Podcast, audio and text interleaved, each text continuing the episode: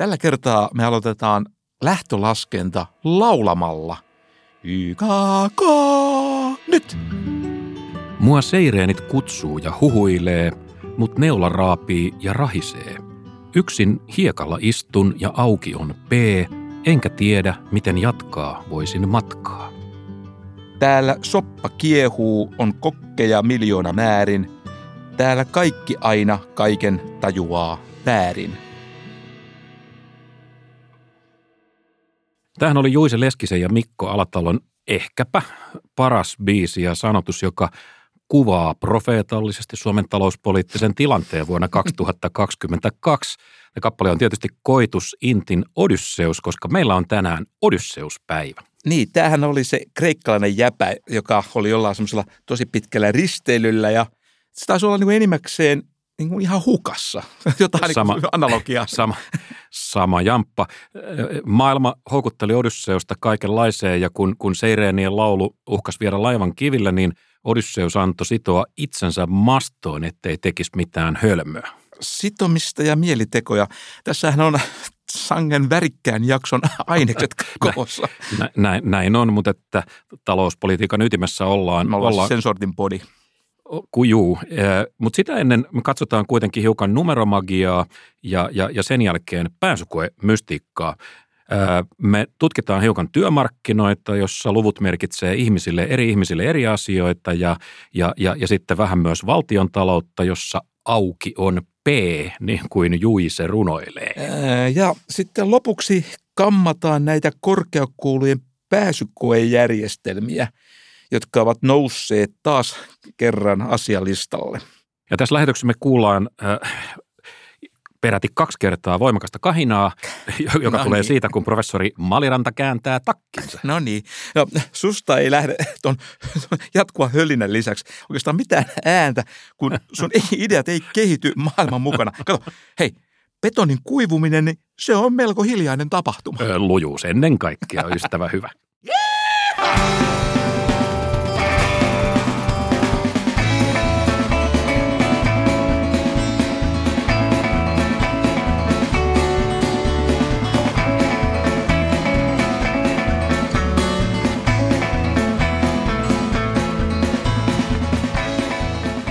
Mika, satut sä tietämään, mitä on kabbalismi?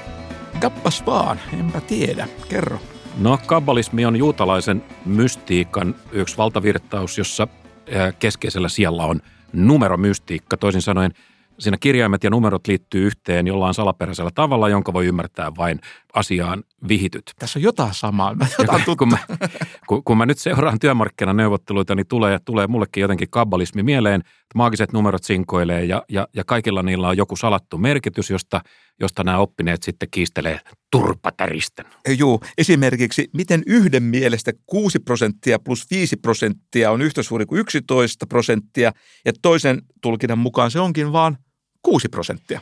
No, mehän viitataan tässä tietysti ä, työmarkkinasyksyn dramaattisimpaan näytelmään, jonka, jonka ensilta oli lokakuun alussa, ä, kun, kun hoitajajärjestöt Tehy ja Super ja työnantajat ilmoitti päässeensä sopuun työsopimusten ehdoista, mutta siitä ne ei päässeet sopuun, että minkälainen sopu oli just syntynyt ja kumpi osapuoli sitten lopulta sai tahtonsa läpi. Niin kuin merkille pantavaa on se, että tästä laskutoimituksesta puuttuu vielä yksi osa. Summa saadaan nimittäin selville sitten, kun kemian alat ja teknologiateollisuus saavat niin kuin omat sopimuksensa tehtyä. Ja niistä saattaa valua lisäprosentteja myös hoitajien sopimuksiin. No, se on aika mielenkiintoinen konstruktio ja siinähän on tietysti kemia ja, ja teknologian väki aika, aika tiukan paikan edessä. Että heidän pitäisi tietysti pitää huolta, huolta omistaan ja, ja, ja kompensoida – omia kohonneita elinkustannuksia ja sitten saman aikaan pitäisi olla palkkavaatimuksissa jotenkin isänmaallisen maltillinen. Ja kulmakerronta tosiaan kasvattaa se, että heidän käsissä on myös osittain niin julkisen puolen työntekijöiden hyvinvointi. Aika paljon annettu kahdelle niin, jotenkin tuntuu vaan, että, että noista neuvotteluista on kyllä aika mahdoton selvitä kuiviin jaloin. Joo, kyllä tässä saattaa tulvia. Yksi osa tätä mutkikasta vyyhtiä on se, että niin sanottu palkanmaksuvara, niin sehän vaihtelee nyt itse asiassa poikkeuksellisinkin paljon toimialojen välillä.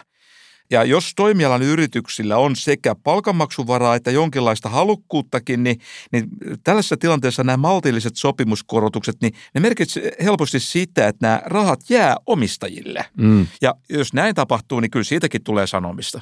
No joo, ja me tutkiskeltiin vähän tuossa käyriä ja, ja havaittiin, että et, et näin vähän näyttäisi olevan, että et porvarilla on nyt massi aika, Ei, aika pulleena. Ja, Ei nuku nyt. Ja, ja, ja, tota, ja, ja tästä ei ole paljon julkisuudessa puhuttu, mutta, että, mutta kaavahan on ö, melko helppo tässä meidän menetelmässä, jossa verrataan yritysten käyttökatteita per tehty työtunti ja sitten toisaalta katsotaan, että kuinka paljon palkat on noussut. Niin, eli paljon siitä tehdystä työtunnista menee niin kuin tälle omistajalle. Käyttökate per palkansaajan tunti on kasvanut 15,3 prosenttia, mutta keskipalkka vain 4,9 prosenttia. Ja nämä luvut ovat siis vuosimuutoksia viime vuoden toiselta vuosineljännekseltä tämän vuoden toiselle neljännekselle. Eli, eli kohtalainen gappi siinä on ja ja sitten jos me otetaan kuvaan mukaan vielä kuluttajahintojen nousu, niin, niin tämä alkaa näyttää todella mielenkiintoiselta ja kuluttajahinnathan on todella noussut. Joo ja kuvahan tosiaan muuttuu tosi rastisesti tässä. Kuluttajahintojen nousu on ollut tällä samalla aikavälillä 10,5 prosenttia. Eli tämä tarkoittaa sitä, että, että kapitalistin reaalitulot ovat nousseet 4,8 prosenttia. Se on jo paljon pienempi, selvä positiivinen luku, mutta prolella – ne on laskeneet 5,6 prosenttia.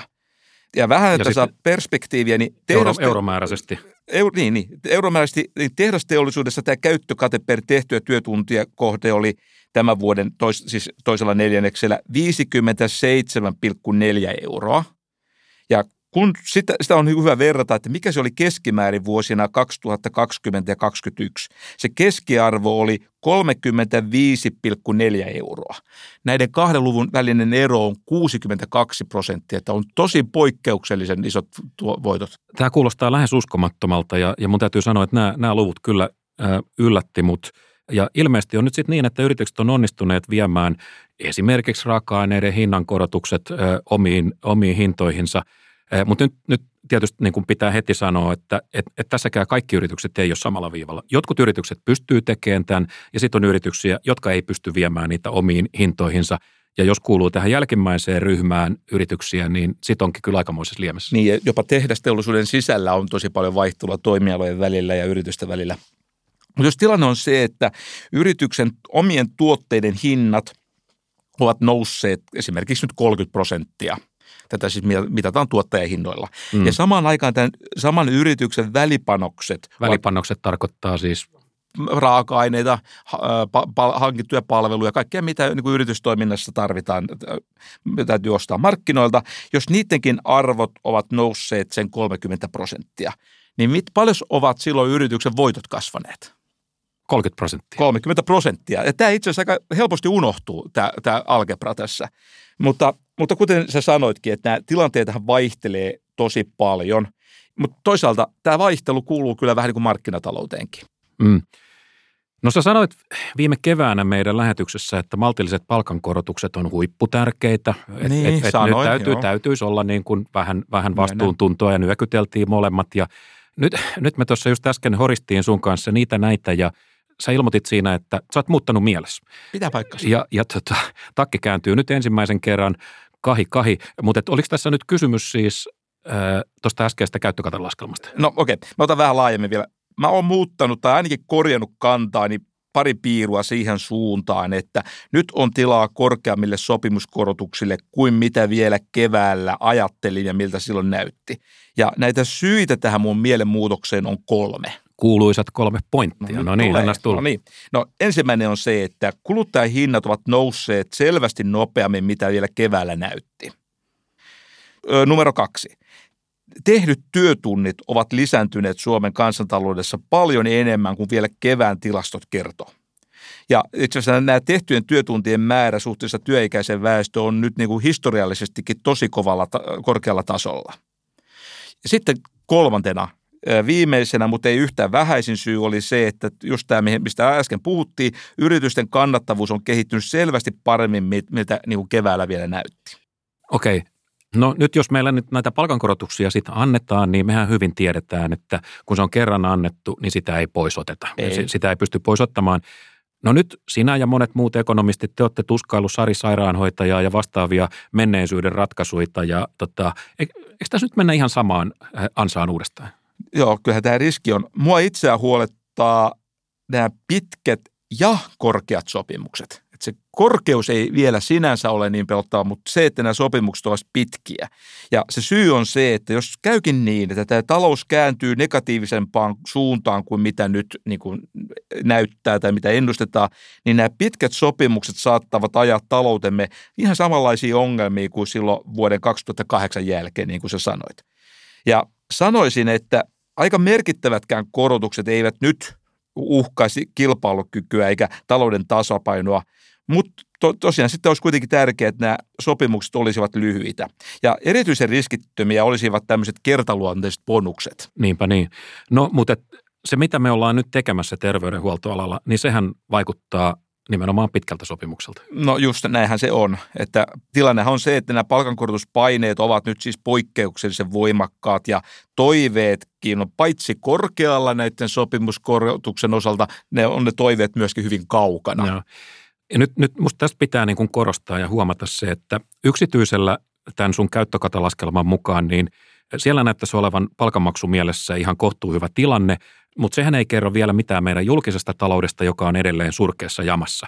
Ja nyt jos näistä yksityistä sopimuksista säteilee korotuspaineita julkiselle, jolla ei siis ole tätä, tätä samaa maksuvaraa, niin eihän tämä nyt hyvään suuntaan mene. Mitä liittyy siihen, mistä aikaisemminkin on puhuttu, että meillä on julkisen talouden rakenteellinen alijäämä. Ja, ja sitten tietysti täytyy muistaa, että julkinen sektorihan tarvitsee kipeästi työvoimaa niiden julkisten palvelujen tuottamiseen ja se itse asiassa kilpailee siitä yksityisen sektorin kanssa. Mm, mm. Me ollaan Laboren tutkijan Paulo Fornaron kanssa tutkittu tätä suomalaista palkanmuodostusta yksityisellä sektorilla. Ja tämän analyysin perusteella me tiedetään, että jos tehdään maltillisia sopimuskorotuksia, niin paljon näitä paineita purkautuu usein niin sanottujen palkkaliukumien muodossa. Tämä palkkaliukuma tarkoittaa siis sitä, että nämä työnantajat maksavat työntekijöille suurempia korotuksia, mitä nämä sopimukset määrää. Ja nämä liukumat jää usein vähän niin kuin katselta piiloon, että ni, ni, niitä ei samalla tavalla niin kuin havaita kuin, kuin prosenttikorotuksia. Joo, ja sitten virallisissa tilastoissa on just semmoista tiettyä mittausharhaa, jonka takia ei ole aina tiedostettu näiden liukumien merkitys. Nythän on tietysti niin, että kaikki työntekijät ei pääse käsiksi liukumiin äh, ihan samalla tavalla, että jos oot töissä alalla tai jossain semmoisessa paikassa, jossa ei ole varsinaista kilpailua, niin, niin on vähän epätodennäköistä, että sä pääsisit nauttimaan siitä, näistä liukumista, siitä, miten palkat lähtee liukuun ylämäkeen. Ja tämä on tietysti semmoinen asia, joka on myöskin tärkeää pitää mielessä. Monella työntekijällä on siellä vastassa työnantaja, jolla on niin sanottua monopolivoimaa. Ja siinä niin kuin yksittäisen työntekijän neuvotteluasema on heikko myöskin sellaisessa tilanteessa, että työmarkkinat muuten käy kuumana. Ja tästä syystä on, on täysin perusteltu, että meillä nyt tällä kertaa olisi myöskin ihan kunnollisia sopimuskorotuksia, varsinkin kun meidän työmarkkinoiden tila on yleisesti ottaen paremmassa kunnossa kuin vuosiin. No kun tällaista epäsymmetriaa on, niin ketkä on tällä hetkellä sit, äh, tässä, tässä kisassa vahvoilla? No erityisen vahvoja on ne, jotka voivat vaihtaa työpaikkaa. Kun me ollaan Paulo Fornaron kanssa tutkittu näitä palkkojen muutoksia, niin me ollaan siinä huomattu, että varsinkin korkeakoulutetut ovat saaneet keskimäärin korkeampia palkankorotuksia just näiden liukumien ansiosta. Euroina, mutta ilmeisesti myös prosentteina. Siis nimenomaan molempina. Ja varsinkin tämän vuoden 2015 jälkeen tämä kehitys on jotenkin vielä niin kuin lähtenyt uuteen suuntaan. Sen jälkeisinä vuosina kaikkein suurimpia voittajia tässä ovat olleet nimenomaan sellaiset korkeakoulun käyneet, jotka ovat vaihtaneet työnantajaa. Niiden palkat ovat nousseet erityisen paljon, itse asiassa moninkertaisesti, mitä nämä sopimuskorotukset ovat olleet niin kuin vaikuttaa siltä, että työnantajat kilpailee nyt aika kiivaasti tai, tai ehkä jopa yhä kiivaammin tästä korkeakoulutetusta työvoimasta ja, ja ovat tilanteen tullen sitten, sitten valmiit maksamaan siitä, mutta mikä tämän selittää, mikä, mikä on nyt muuttunut? No yksi selitys voisi olla se, että Suomen talous on sellainen, että meillä on nyt paljon tai niin tavallista enemmän nuoria kasvuhakuisia yrityksiä, tämmöisiä startuppeja niin kuin niitä kutsutaan. Ja on aikaisempaa tutkimusnäyttöä meiltä ja muualta siitä, että korkeakoulutettujen kysyntä on aivan erityisen voimakasta siellä yrityksen elinkaaren alussa – Siis siinä vaiheessa, kun siellä yrityksessä suunnitellaan ja tutkitaan ja kehitetään ja itse asiassa valitaan sille yritykselle näitä teknologioita tai tekniikoita tai tuotantotapoja. Ja tämä on se vaihe, jossa usein luodaan perustuksia niille tuleville tuottaville työpaikoille siinä yrityksessä. Ja, ja itse asiassa nämä, nämä myöhemmät tuottavat työpaikat voisivat olla myöskin sellaisia, jotka sopii myös vähemmän koulutetuille työntekijöille. Ja no, mutta, sitten toinen mutta, mutta etujoukon pitää olla hyvin koulutettu. Joo, jonkun täytyy käydä ikään kuin rakentamassa pohjat sinne. No toinen selitys näille, että korkeakoulutettujen palkat ovat lähteneet lentoon, niin on se, että meillä on liian vähän korkeakoulutettuja. Se onkin eri keskustelun aihe, mutta tota, sitten on vielä – vielä se kysymys, miten teknologian muutokset vaikuttaa palkkoihin. Ja tota, mutta mä luulen, että se me, se me jätetään ensi kertaan, vaikka se on, tai ja. juuri siksi, että se on, se on iso ja huippukiinnostava aihe, koska meillä on siitäkin pikkusen yllättäviä uutisia siis robottirintamalta ja siitä, että miksi robotit itse asiassa lisää työpaikkoja. Tähän pitää ehdottomasti palata. Tämä on ihan ydinkysymyksiä.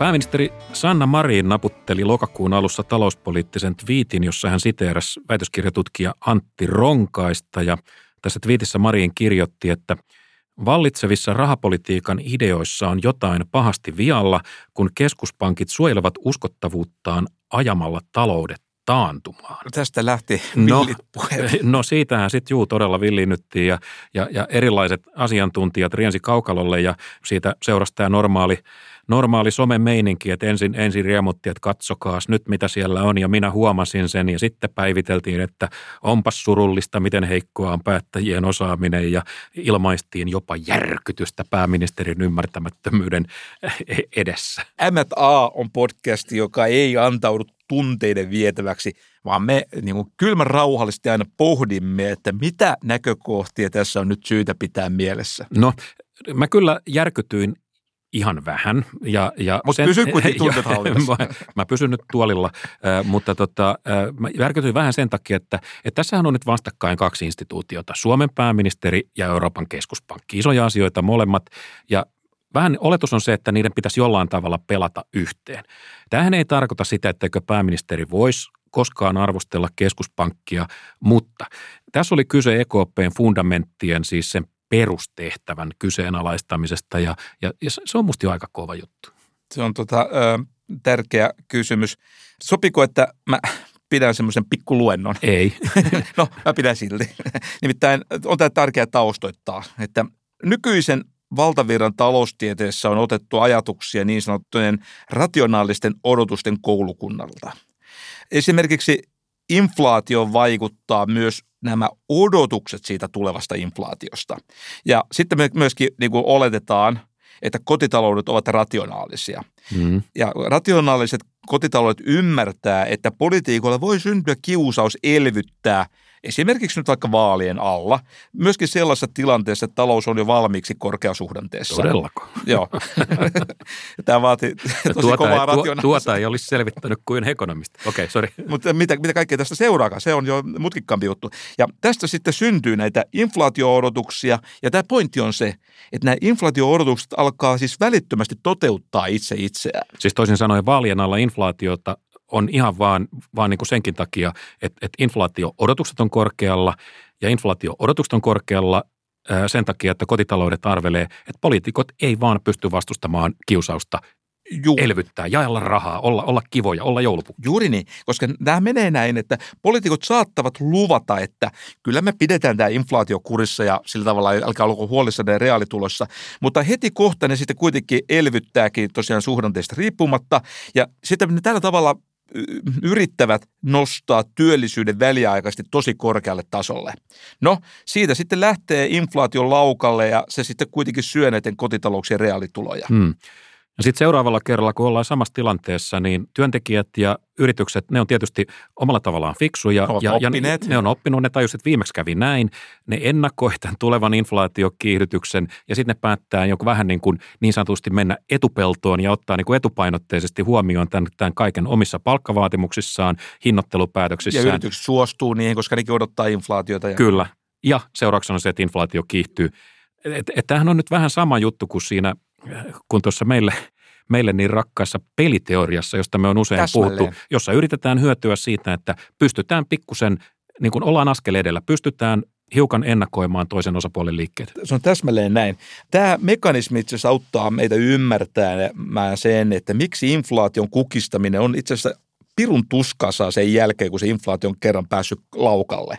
Koska siinä tilanteessa pitäisi saada aikaan uusi luottamus siihen, että se inflaatio saadaan todella kuriin. Okei, mutta päästäisikö me nyt vihdoin siihen keskuspankkiin, josta tämä kaikki, kaikki kohu lähti liikkeelle? No jos sä nyt välttämättä haluat. No yksi ratkaisu on, että tähän ongelmaan, että annetaan tämä hintavakaudesta huolehtiminen keskuspankille, jolle taataan tämmöinen vahva itsenäisyys. Ja mikä tuo sitten niin kuin sitä uskottavuutta? Ja euromaissa tämä ratkaisu on tehty niin, että tämä on annettu Euroopan keskuspankille tämä valta. Ja sen keskeiseksi tehtäväksi on määritelty se, että se pitää huolta euroalueen hintavakaudesta keskipitkällä aikavälillä. Ja sitä hoidetaan nimenomaan uskon voimalla. Usko, vähän, vähän niin kuin vetten päällä kävely. Usko on vahva tekijä taloudessakin. No lyhyellä aikavälillähän voi käydä niin, että inflaatio no, voi nousta esimerkiksi vaikka sen takia, että energian tarjonta suhteessa kysyntään nousee. Mutta jos tämä uskottavuus säilyy, niin tämä inflaatio ei lähde kuitenkaan tämmöiselle pitkälle laukalle. Ja vaan, vaan käy niin, että tämä inflaatiovauhti palaa asteittain ja itse asiassa suhteellisen kivuttomasti ja nopeasti sille tavoitetasoille. Happy end.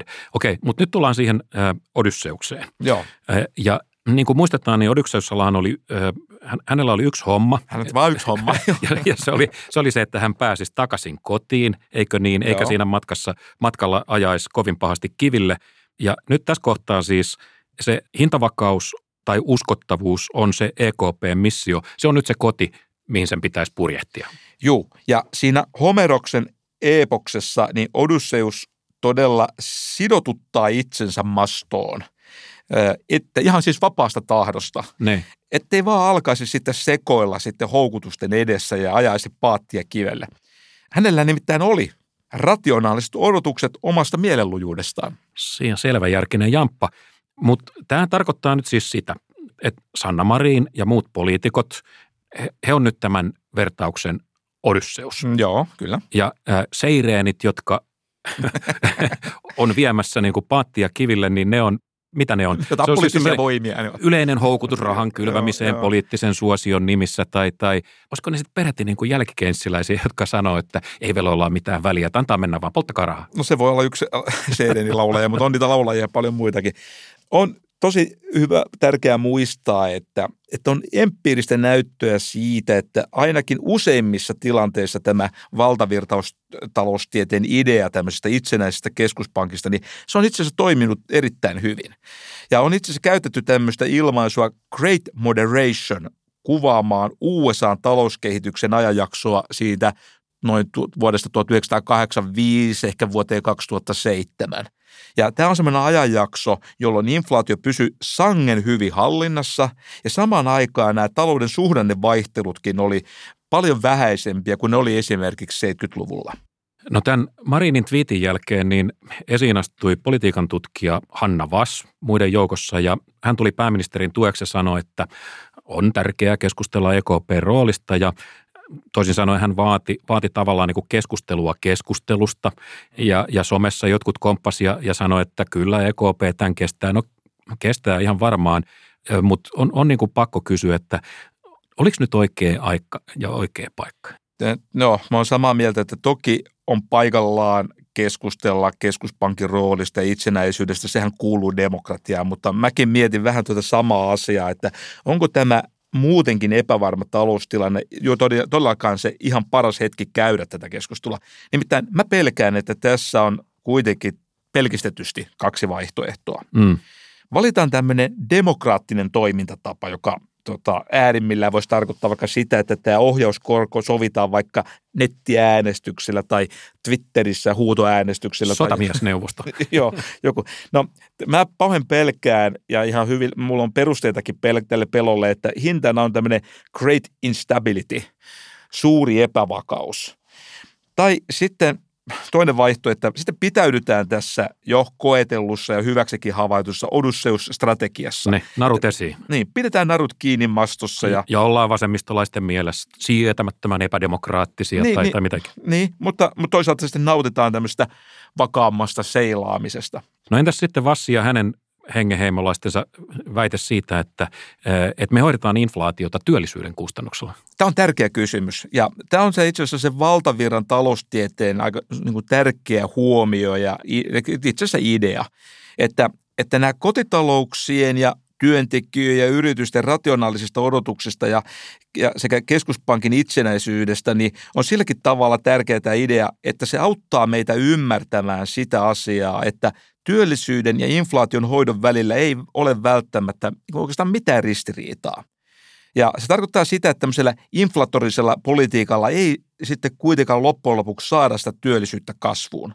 Nimittäin se, se pointti on tässä se, että jos nämä työntekijät ja työnantajat odottavat, että työllisyyttä pyritään niin kuin nostamaan tämmöisellä inflatorisella politiikalla, niin työntekijät vaativat siis välittömästi ja työnantajat suostuvat välittömästi kovempiin palkankorotuksiin, joka sitten syö sen itse asiassa työllisyysvaikutuksia. Sinne se katosi se efekti. Sama ralli alkaa taas.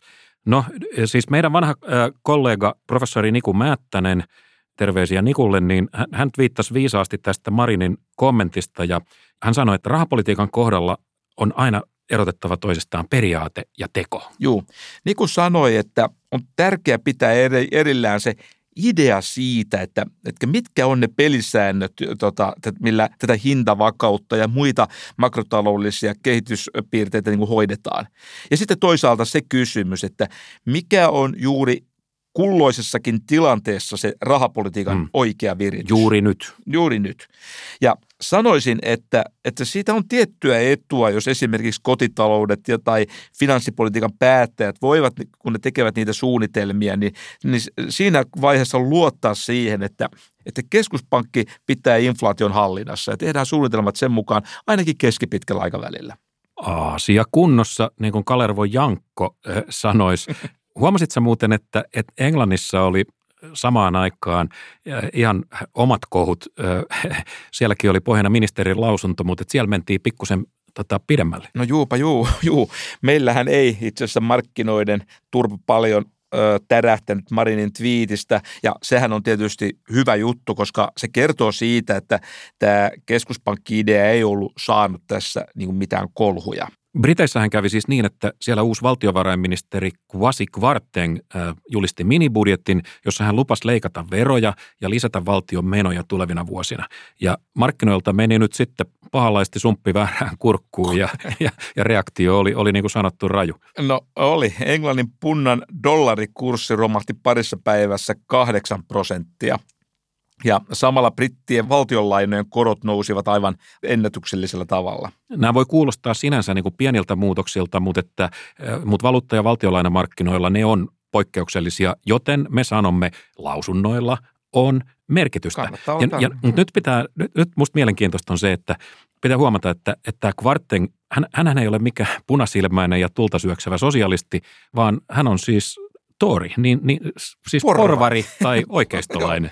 Joo, hän, hän tavallaan yritti eh, toimia markkinoiden mieliksi, mutta nokkaan tuli.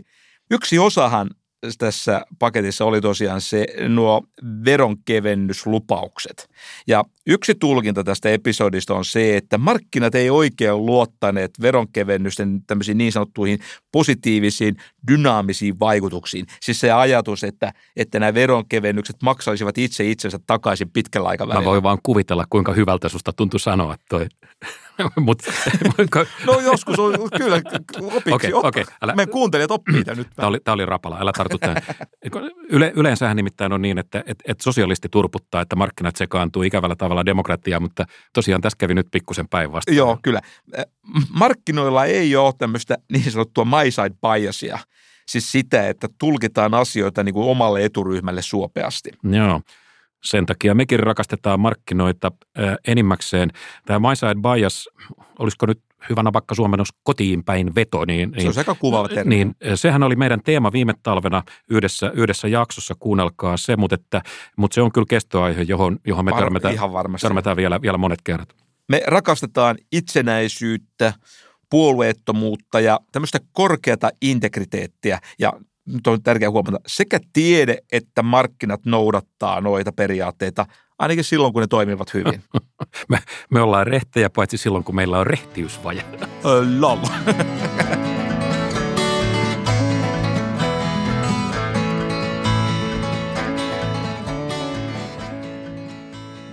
Tiede- ja kulttuuriministeri Petri Honkonen Suomen keskustasta esitti, että ylioppilaskirjoituksesta pitäisi luopua ja mennä valintakoe pohjaiseen järjestelmään. Taas. Voi. Ja, ja Honkonen perusteli tätä asiaa sillä, että, että nuorilla stressi ja erilainen pahoinvointi on lisääntynyt. Ää, kun mä kuuntelin tätä, niin mä oon nyt vähän hämilläni, että miten siis voi olla, että ylioppilaskoe lisää pahoinvointia, mutta sitten kun samana vuonna heti edellisen perään pidetään pääsykokeet, ne eivät lisää On se vähän hämmentävää. ahdistusta.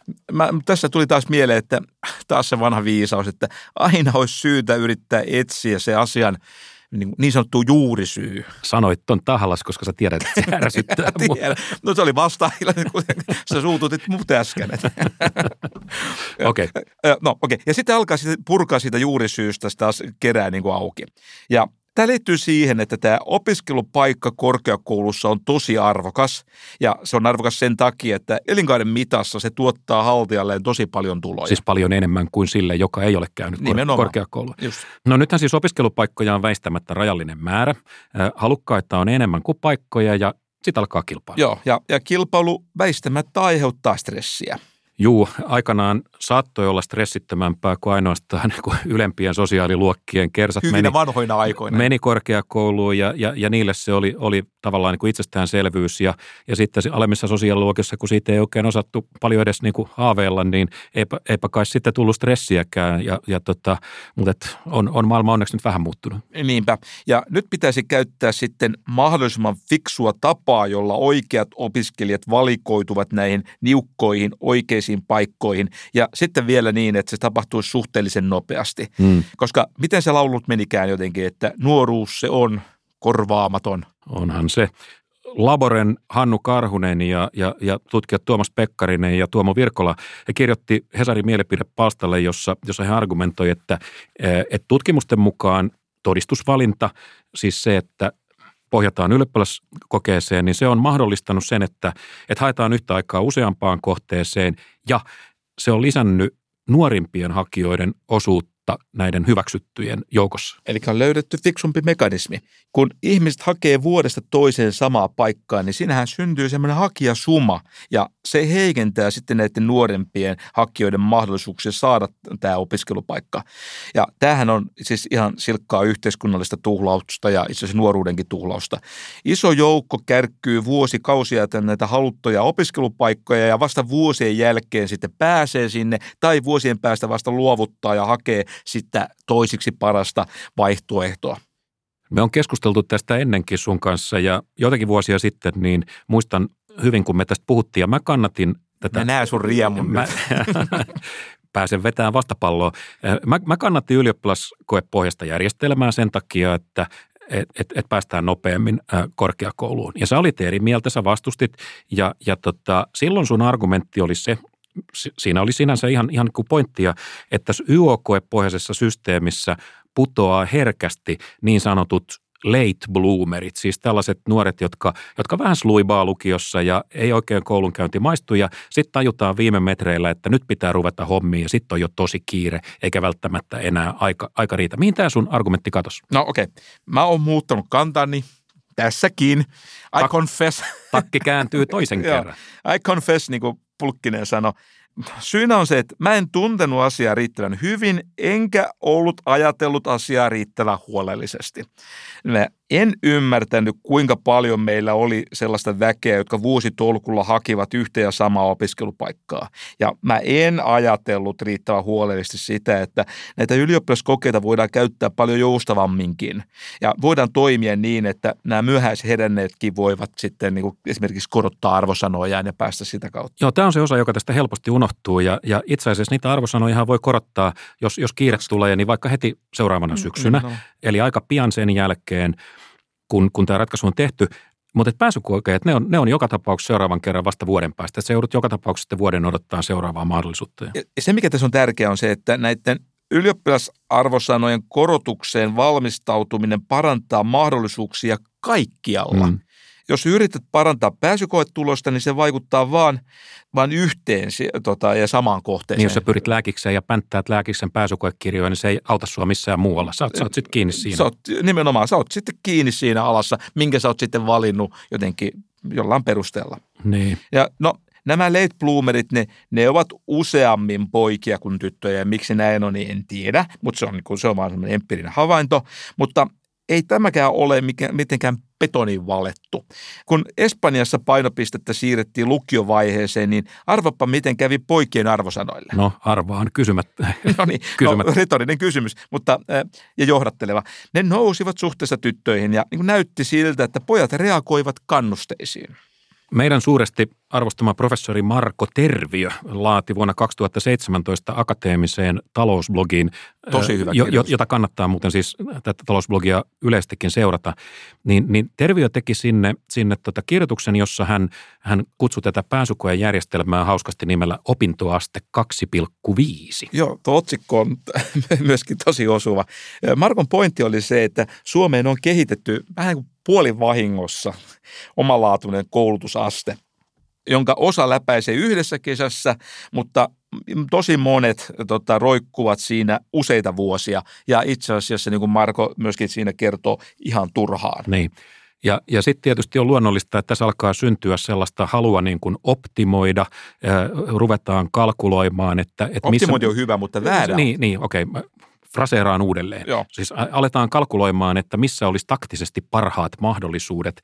Ja sitten näyttää ehkä siltä, että nuoren ei aina kannata hakea sinne, minne hän eniten haluaisi. Tai mikä olisi niin yhteiskunnan tai yleisen päässä niin. loppujen lopuksi paras ratkaisu. Niin, se alkaa taktikointi siitä, että, että mihin ne omat mahdollisuudet on parhaat ja kun sitä on hyvin vaikea vielä niin kuin tietää edes. Niin, ja se onkin sitten yksi maailman näistä vaikeimmista laskelmista. Mitkä on muuttuja, jotka siihen vaikuttaa, mitä mun pitäisi painottaa juuri nyt, ja, ja tulee aikamoinen yhtälö. Terviö kirjoittaa, että järkevässä mekanismissa niin jokainen hakija voi todeta jälkikäteen, että tämmöisellä toisenlaisella rankkauksella hän ei olisi päässyt yhteenkään paikkaan, josta jäi rannalle tota, raportoimalla todellisen suosikkajärjestyksensä. Hän, näin hän sen kiteytti siinä. Joo, se on, se on hiukan monimutkainen lause, mutta ajatus on hyvä. Mitäs näiden väkevien argumenttien voimalla, niin M et A, sinä ja minä, me lähetetään – ministeri Honkoselle punnittu mielipide, joka kuuluu... Näpit irti ylioppilaskirjoituksesta, antakaa sen elää. Okei. Okay. Mutta puhutaan ihan vielä ohikiitävä hetki siitä ongelmasta, jonka Honkonen nosti esille, joka onkin muuten ihan, ihan tota, vakava kysymys. Ehdottomasti. Ja, ja, tota, ja se on tämä nuorten kasvaneet ahdistukset. Mun arvostamani nuorisopsykiatrian asiantuntija, ylilääkäri Riitta Kerttu Kaltiala, hän antoi viime talvena aamulehdelle haastattelun, jossa hän, hän löysi tähän nuorten kasvavaan ahdistukseen kolme aika mielenkiintoista syytä. No mä arvaan, että mikä ainakin yksi. Se yksi niistä on some, sosiaalinen no se, media. Se, se on nimenomaan yksi niistä ja toinen on se, että, että nuorille annetaan niin Kaltiala sanoo, liikaa vastuuta liian varhain. Mä en ole ihan varma, mitä hän tällä, tällä tarkoitti, mutta että oikeastaan äh, eniten mun huomiota kiinnitti tämä kolmas, kun hän sanoo, että, että nuorten lisääntyneen ahdistuneisuuden taustalla voi olla se, että et, et nykyään tuijotetaan liikaa tunteisiin ja tarkkaillaan koko ajan äh, mielen liikahduksia. Mä siteeraan häntä. Ehkä me liikaa fokusoimme haurauteen, kärsimykseen ja tuen tarpeeseen. On toki tärkeää saada tukea, mutta ei ihminen elämässä ihan lastulaineilla ole. Hänessä on voimavaroja, sitkeyttä ja joustavuutta, ei kaikessa tarvita ammattilaisten apua. Oli hyvin sanottu. Se oli, se oli hätkähdyttävä lausunto, ja, mutta mut kun sitä oikein niin ajattelee, niin se on erittäin järkeenkäyvä. Siinä on niin sanottua kaupunkilaisjärkeä käytetty myös. Niin. tota, niin, hän sanoo tosiaan, että kaikessa ei tarvita ammattilaisten apua. Niin. Ja se tarko, hän tarkoittaa, tarkoittaa niin tällä, että pet, pettymykset ja nolot tilanteet ja monet muut kielteiset tunteet, niin ne tavallaan kuuluu tähän niin sanottuun elämään, eikä niistä pidä aina silleen mitenkään erityisesti hätääntyä. Otetaan vielä loppuhenkonen Kaltialalta. Hän sanoo näin. Meillä on yliarvostettua, että asioita pitäisi hirveästi käsitellä, Puhumalla paranee, mutta se ei saa muuttua märehtimiseksi. Ihmisellä on kyky myös unohtaa ja mennä eteenpäin. Ei kaikesta tarvitse puhua vielä enemmän, vaan pitää oppia myös suuntaamaan huomiota muualle, vaikkapa liikuntaan. Olisiko tässä niin, että liiasta puhumisesta puhutaan meillä, meillä liian vähän? Pitäisikö meidänkin muuten lopettaa märehtiminen ja mitä me tehdään? Lähdetäänkö me lenkille?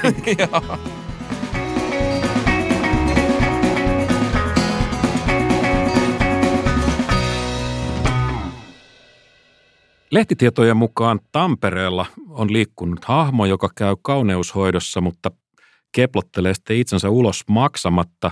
Ennen kai tällaista toimintaa olisi kutsuttu huijaamista, tämä tyyppi olisi kutsuttu huijariksi, mutta mut median uuskielellä kyse on sarjakaunistujasta. Hyvä media, hyvä. Luo kieltä, uudistaa kieltä. Tämä on hauska. No, mikä se olisi samalla logiikalla talouspoliittisesti tämmöinen vähän vasenkätinen poliitikko, joka no niin. ottaa valtion lainaa ja sitten kun kysytään, että miten laina maksetaan takaisin, niin se, se luistaa ovesta ulos ja, ja huutaa elvytystä, että onko tämä nyt sitten sarja velkaa? No niin, no niin.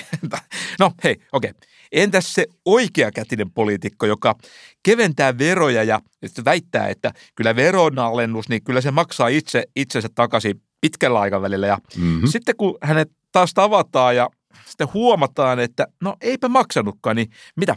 Niin tyyppi on siirtynyt politiikasta hyväpalkkaisiin hommiin yksityiselle puolelle. Tota, mitäs tästä pitäisi sanoa? Olisi öö, sarjaopportunisti. Selvä. No, mutta sitten on vielä mun suosikkihahmoni, joka vierailee varsinkin iltapäivälehdissä usein, ja hän on tietysti sarjatruisti. Okei. Truismi on, on siis asia, joka on siis sinänsä niin kuin totta, mutta jonka uutuusarvo on mm, tähäpätöinen puhkikullut totuus vai mikä, mikä se nyt Täsmälleen näin. Siis sarjaturistihan on tämä turvallisuuspolitiikan jämeräleukainen asiantuntija, joka jakelee Ukrainan sodasta lausuntoja tyyliin tilanne on vakava, mutta paniikkiin ei ole syytä. Ja sitten tämä toinen, meidän on valmistauduttava tähänkin vaihtoehtoon. Ja joku sitten kysyy, että, että milläköhän tavalla nyt ihan tarkalleen pitäisi valmistautua, niin, niin sarjaturistia ei näy enää missään, että se on jo seuraavassa haastattelussa.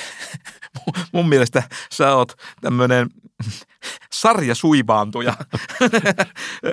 Sua harmittaa vähän yksi kuin sun toinen asia. Myönnän. Tota, Oletko muuten koskaan kokeilu, että miltä tuntuisi kokeilla sellaista, että sun verenpaine olisi alle 200? Sanoo sarja pujottelija, jonka, jonka taajuussanaston kärjessä on ilmaisut, mutta toisaalta ja mene ja tiedä. Hei, me jatketaan tätä, tätä, tätä, niin tämä jo, kohta johtaa tämmöisiin sarjaloukkaantumisiin ja, ja pahimmillaan vielä sarjauhriutumisiin. Alright, näin on.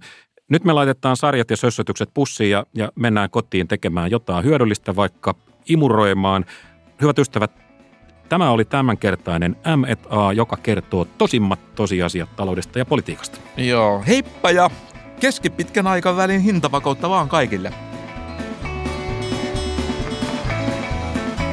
Mä en muuten ole mikään sarjapujottelija.